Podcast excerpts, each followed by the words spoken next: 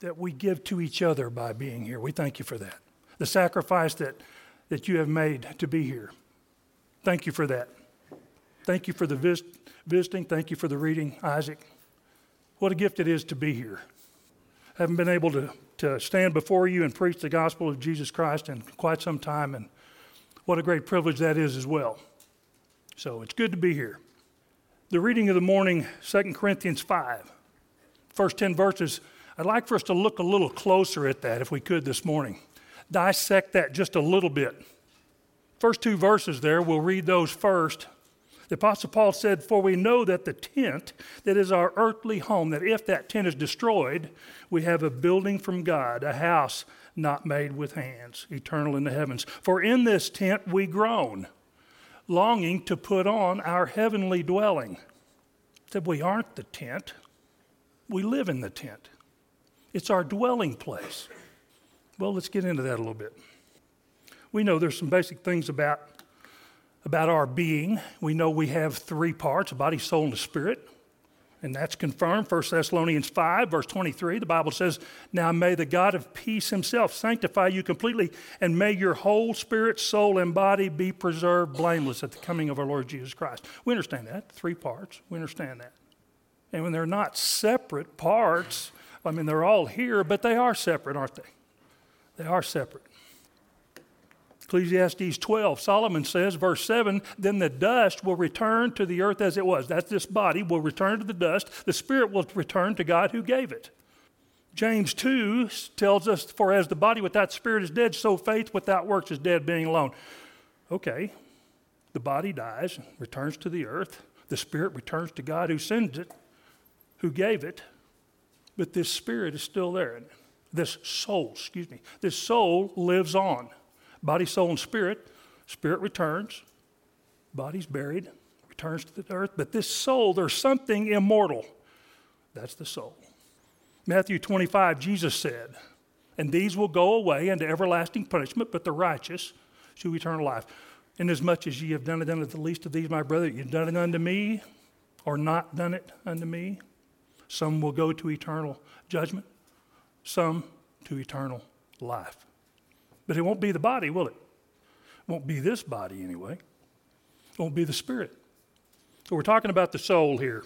That's what I wa- want us to talk about the home of the soul. I want us to talk about the body and how we tend to glorify the least important one of the bunch. Let's talk about this earthly body. It's called flesh and blood in many places in, in the Bible. You know, a tent that he's res- describing here in, in 2 Corinthians 5, a tent by its very nature is transitional and is temporary. Some of you may watch these nature shows. I, once in a while, I catch one on TV, Life Below Zero. And these two guys go to, go to Alaska and spend the winter in a tent. And at the first thaw, they're chopping down trees, getting ready to build a cabin. They don't want to spend another winter in that tent. The tent is transitory, it's, it's on the way to something better, hopefully, and it's temporary. The Bible has a lot to say about this tent, this flesh and blood. It is temporary, isn't it? 1 Peter 1, verse 24, because all flesh is as grass, and all the glory of man is the flower of grass. The grass withers, and its flower falls away. As much as we want to glorify this body, as much as we want to satisfy the appetite of this body, it's just going away at the expense, often, of the permanent, the soul. The appointed unto man wants to die, and after this, the judgment. That's the body that we're talking about. One thing we know flesh and blood cannot enter heaven. That's a well known fact. We understand that. 1 Corinthians 15, verse 50. Now, this I say, brethren, that flesh and blood cannot inherit the kingdom of God, nor does corruption inherit incorruption. Now, that corruption is not sin, that's perishability, cannot inherit the imperishability, eternal life. Another thing we know about flesh and blood is Christ revealed himself to us in this manner. Let's think about that for a minute something we share with Christ. He wasn't flesh and blood, he was a spirit. John 4, he's talking to the woman at the well about verse 26. He said, God is a spirit, and he seeks such to worship him. Christ was a spirit too. He wasn't flesh and blood, he became flesh and blood. 1 Timothy 3 and verse 16, the Bible says, And without controversy, great is the mystery of godliness. God was manifested in the flesh. In other words, he revealed himself to us in the flesh. He was justified in the spirit, seen of angels, preached among the Gentiles, believed on in the world, received up in glory. So he wasn't flesh. He chose to become flesh, to reveal himself to us in flesh. Let's look at some more scriptures about that particular subject.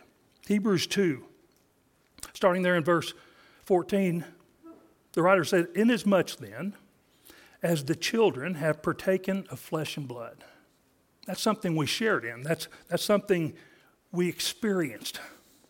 Inasmuch then as the children are, have partaken of flesh and blood, he himself likewise, that's Christ, shared in the same, that through death he might destroy him who had the power of death, that is the devil, and release those who through fear of death were all their lifetime subject to bondage.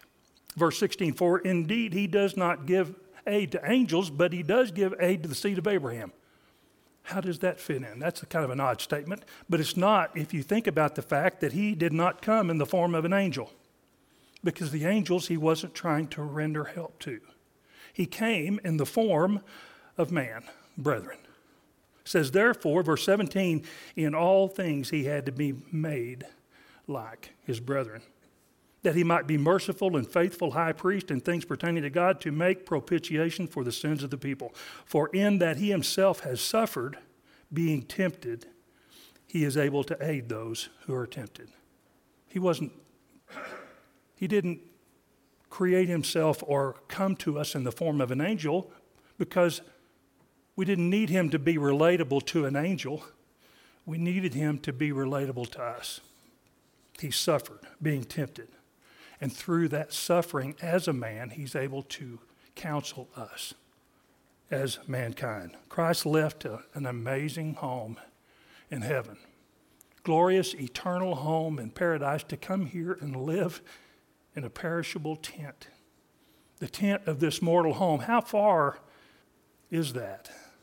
from where he went to where he came, just so we could relate to it and so he could provide for us a home in heaven. John 1, we've been studying on Wednesday night the, the Gospel of John, very fascinating passage, uh, book. We're about to end that this week, I believe. John begins, John 1 and 1, a familiar passage of Scripture, and John says, In the beginning was the Word, and the Word was with God, and the Word was God. He was in the beginning with God.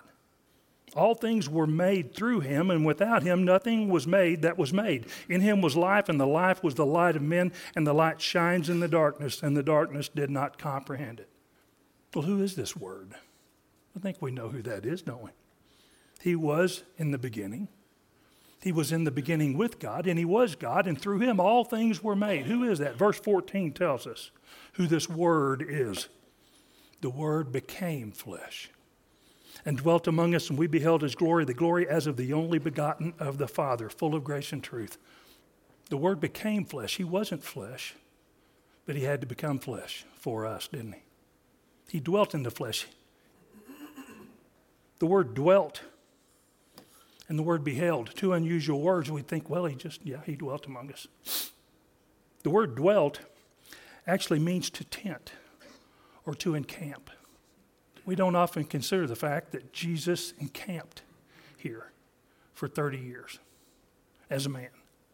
Word for word translations often translate it as he tabernacled among us. That's the King James Version tabernacled among us. And then, and then it says, We beheld his glory. And that same word, translated beheld, is also translated theater, as we're going to a theater. It means to closely observe, or to monitor, or to scrutinize. Said he tabernacled among us, and we closely observed his glory closely beheld it. The, the apostles closely beheld it, monitored, scrutinized over every aspect of it. And what was their conclusion at the time? His glory was the glory as of the only begotten of the Father, full of grace and truth. And for 2,000 years since, we have scrutinized, haven't we? We've closely observed over every aspect of the story of our Savior, Jesus Christ, who was tabernacling among us, trying to find one, ch- enemies trying to find one chip in the, in the armor, one dent. And the conclusion is the same. Through that body, through that tent, that tabernacle, he showed us what person he was. He showed us the glory of the only begotten of the Father, full of grace and truth. This is not who I am. This was not who Christ was, but he showed us who he was by what he did with this body. We have an opportunity, brothers and sisters. We look at people, it's a tent. What we see from that person is a tent, but how they use that, how I use this, tells you what I am in here what the permanent part of me is. Christ left everything to live in a tent so he would know exactly what it was like for us to live in that tent and die in those tabernacles. Hebrews 4, talking about Jesus, puts it this way Hebrews 4 and verse 14, the Bible says, Seeing then that we have a great high priest who has passed through the heavens, Jesus the Son of God, let us hold fast our confession. For we do not have a high priest who cannot sympathize with our weaknesses, but was in all points tempted like as we are, yet without sin.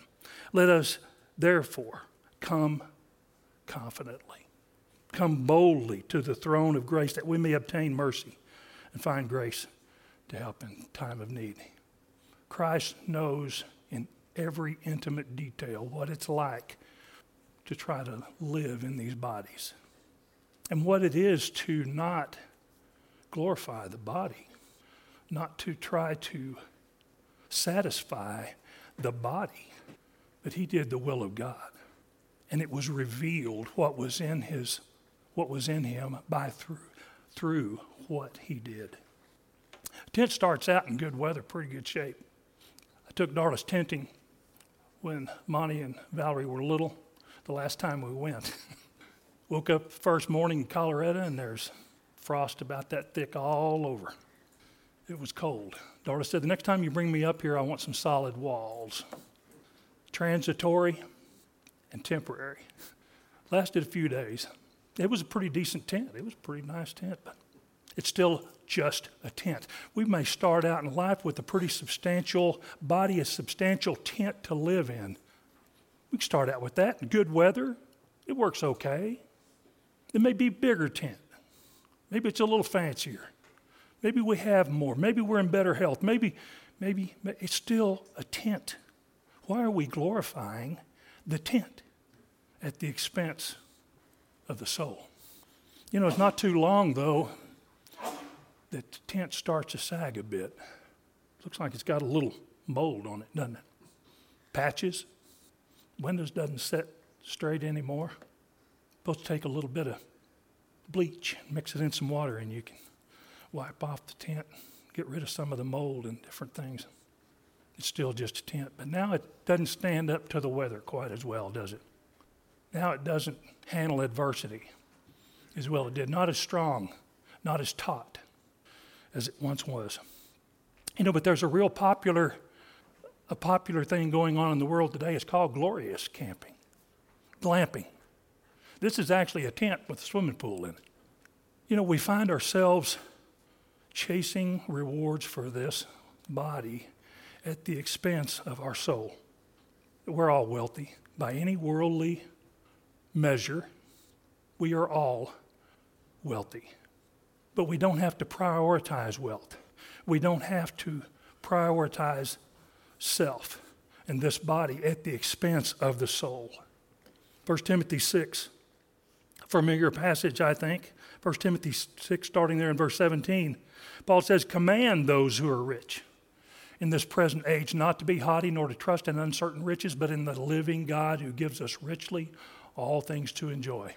Let them do good that's how we're supposed to use our riches. This is a cautionary tale, brothers and sisters. Let them do good that they may be rich in good works, ready to give, willing to share, storing up for themselves a good foundation for the time to come that they may lay hold on eternal life. You look at someone, all we see is the tent, all we see is the appearance. But sometimes we can make discernments based on what we do, what we prioritize in this body. We must fight the temptation to glorify what's been rejected. These earthly bodies can't make it to heaven. And to try to glorify this body at the expense of what's priceless. Jesus put it this way Matthew 16, verse 24, when Jesus said to his disciples, If anyone dare, desires to come after me, let him deny himself, take up his cross, and follow me. For whoever desires to save his life will lose it, and who, whoever loses his life for my sake will find it. For what profit is it to a man if he gains the whole world and loses his own soul, or what will a man give in exchange for his soul? If we use this body to glorify God, He's promised us amazing things. That transitional body, this body is temporary, it's transitional. He's promising us something better. But it depends on what we do with this body. Philippians 3, verse 17. The Bible says, Brethren, join in following my example. Here, Paul, talking to the church at Philippi, he said, Join in following my example and note those who so walk, as you have us for a pattern. For many walk, of whom I have told you often, and now tell you even weeping, that they are the enemies of the cross of Christ, whose end is destruction, whose God is their belly, and whose glory is in their shame, who set their minds on earthly things. Sensual appetites, brothers and sisters, their belly feeding this, nourishing this, concerned with this at the expense of this. Verse 24 Our citizenship is in heaven, from which we also eagerly wait for the Savior, the Lord Jesus Christ, who will transform our lowly body that it may be conformed to his glorious body, according to the working by which he is able to subdue all things to himself. Are we nourishing the tent? that is deteriorating faster than we can build it up? Are we nourishing the soul? Are we serving God who provides for both? Let's look at the passage, 2 Corinthians 5. Let's read through these verses, look at it a little closer. Paul says, For we know that if the tent that is our earthly home is destroyed, we have a building from God, a house not made with hands, eternal in the heavens. For in this tent we groan we are in this body. The permanent part of our being is in this temporary body. Which one are we emphasizing? For in this tent we groan, longing to put on our heavenly dwelling, if indeed by putting it on we may not be found naked. For while we are still in this tent, we groan, being burdened, not that we would be unclothed, but that we would be further clothed, so that what is mortal may be swallowed up by uh, by life. He's not talking about being naked. He's talking about clothed, being clothed with the rags of mortality, with the tent. And as children of God, we're earnestly looking forward to the time that we get to put on a heavenly body. Verse 5, he said, He who has prepared us for this very thing is God. God has prepared us for eternal life, this very thing, who has given us the Spirit as a guarantee. So we are always of good courage. We know that while we are at home in the body, we are away from the Lord, for we walk by faith, not by sight. Yes, we are of good courage. And we would rather be away from the body and at home with the Lord. If we think we're at home in the body, verse 6, we're away from the Lord. If we want this for our home and this is all we can think about and regard this as our home, we're away from God. But when we regard Him as home, then we are now away from home. We're in the body, but we're away from home. We want to go home. We're ready for that. At some, at some point, we'll become a lot more ready. But when we get to the end of our life, if we've lived stressing this, it won't be as hard to give up on this. Verse 9 says, So whether we are at home or away, we make it our aim to please him, for we must all appear before the judgment seat of Christ, so that each one may receive what is due for what he has done in the body. Look at the tent. Don't see the outward appearance, see what's been accomplished. See what's been accomplished, because we will give an account for what we've done. Not what we've said, but what we've done. Had foremen, many foremen taught many different ways.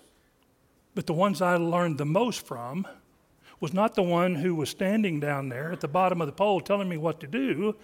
It was the one who put on the hooks and put on the belt and climbed up there and got beside me and said, Okay. When that person got there, he just kind of looked at him and grinned and said, Let's go. Let's go.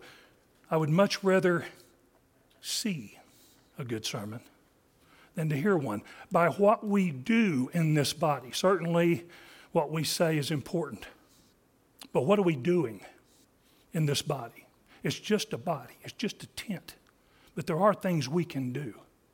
And I've seen so much good work from this congregation. I've seen guys get together and build ramps. I've seen them paint houses. I've seen them move people. I've, I've seen, I've been the beneficiary of things, working on houses and doing different things. I've seen so much of that. So I know I'm preaching at the choir. But the vast majority of us here are here today because of what the people do. Let's not lose that. Boy, it's easy to lose. I'm talking to me here. It's easy to lose. People come through those doors for any number of reasons. You've heard me say this. Maybe you haven't. It's been a while. People come through those doors for any number of reasons, but there's only one thing that brings them back. They find out if we care. And we have to do that, not just say that. And we'll give an account for what we do in this body. When we glorify the body, both body and soul suffers if our emphasis is on the body, it damages the soul too. But when we glorify God with our bodies, both body and soul benefits. Proverbs 11, Solomon put it like this in verse 17 The merciful man does good for his own soul, but he who, uh, who is cruel troubles his own flesh. What's he saying? He's saying, Do yourself a favor. Do yourself a favor. Be kind it will benefit you as much as it does the person who you're being kind to. Psalms 32. David had terrible sin and he withheld it. And he talks about that sin. He said, Blessed. That's not blessed, that's happy. That's blessed. Is he whose transgression is forgiven. Blessed is the man to whom the Lord does not impute iniquity, and in whose spirit there is no deceit. When I kept silence, my bones grew old through my groaning all the day long. For day and night your hand was heavy upon me. My, vitality was turned into the drought of summer. When I sinned and was apart from God, it made me physically ill. The benefits of leading a Christian life, of walking with God, start now, and they're not confined to the soul, to the inner man. It's also beneficial to us in our bodies. On down in verse 9, he says, Don't be like the horse or like the mule. You know, animals are flesh and blood. Don't be like them. They have no concept of eternity. They have no desire to live on. They do have a desire to live on, but they have no knowledge of that life. Said, Don't be like the horse or like the mule, which has no understanding, which must be harnessed with uh, bit and bridle, else they will not come near you. Many sorrows shall be to the wicked, but he who trusts in the Lord, mercy shall surround him. Be glad in the Lord and rejoice, you righteous, and shout for joy, all you upright in heart. The rewards for leading a Christian life start when we start leading a Christian life, and they're not confined to heaven. They start now. But by the same token, if we're emphasizing the flesh, and we're feeding the flesh and the sensual nature of the things in the flesh, that punishment starts now. And it doesn't end either. Don't allow the body to do things that damage the soul. Don't allow the rags of this mortal tent to keep us from preserving, keep God from preserving our souls. We've read it a couple of times now, for we must all appear there in 2 Corinthians 5 and 10. We must all appear. before the judgment seat of Christ, so that each one may receive what is done in this body, whether good or evil. Just a tent. Let's don't prioritize it, brothers and sisters. Let's put the priority where it needs to be.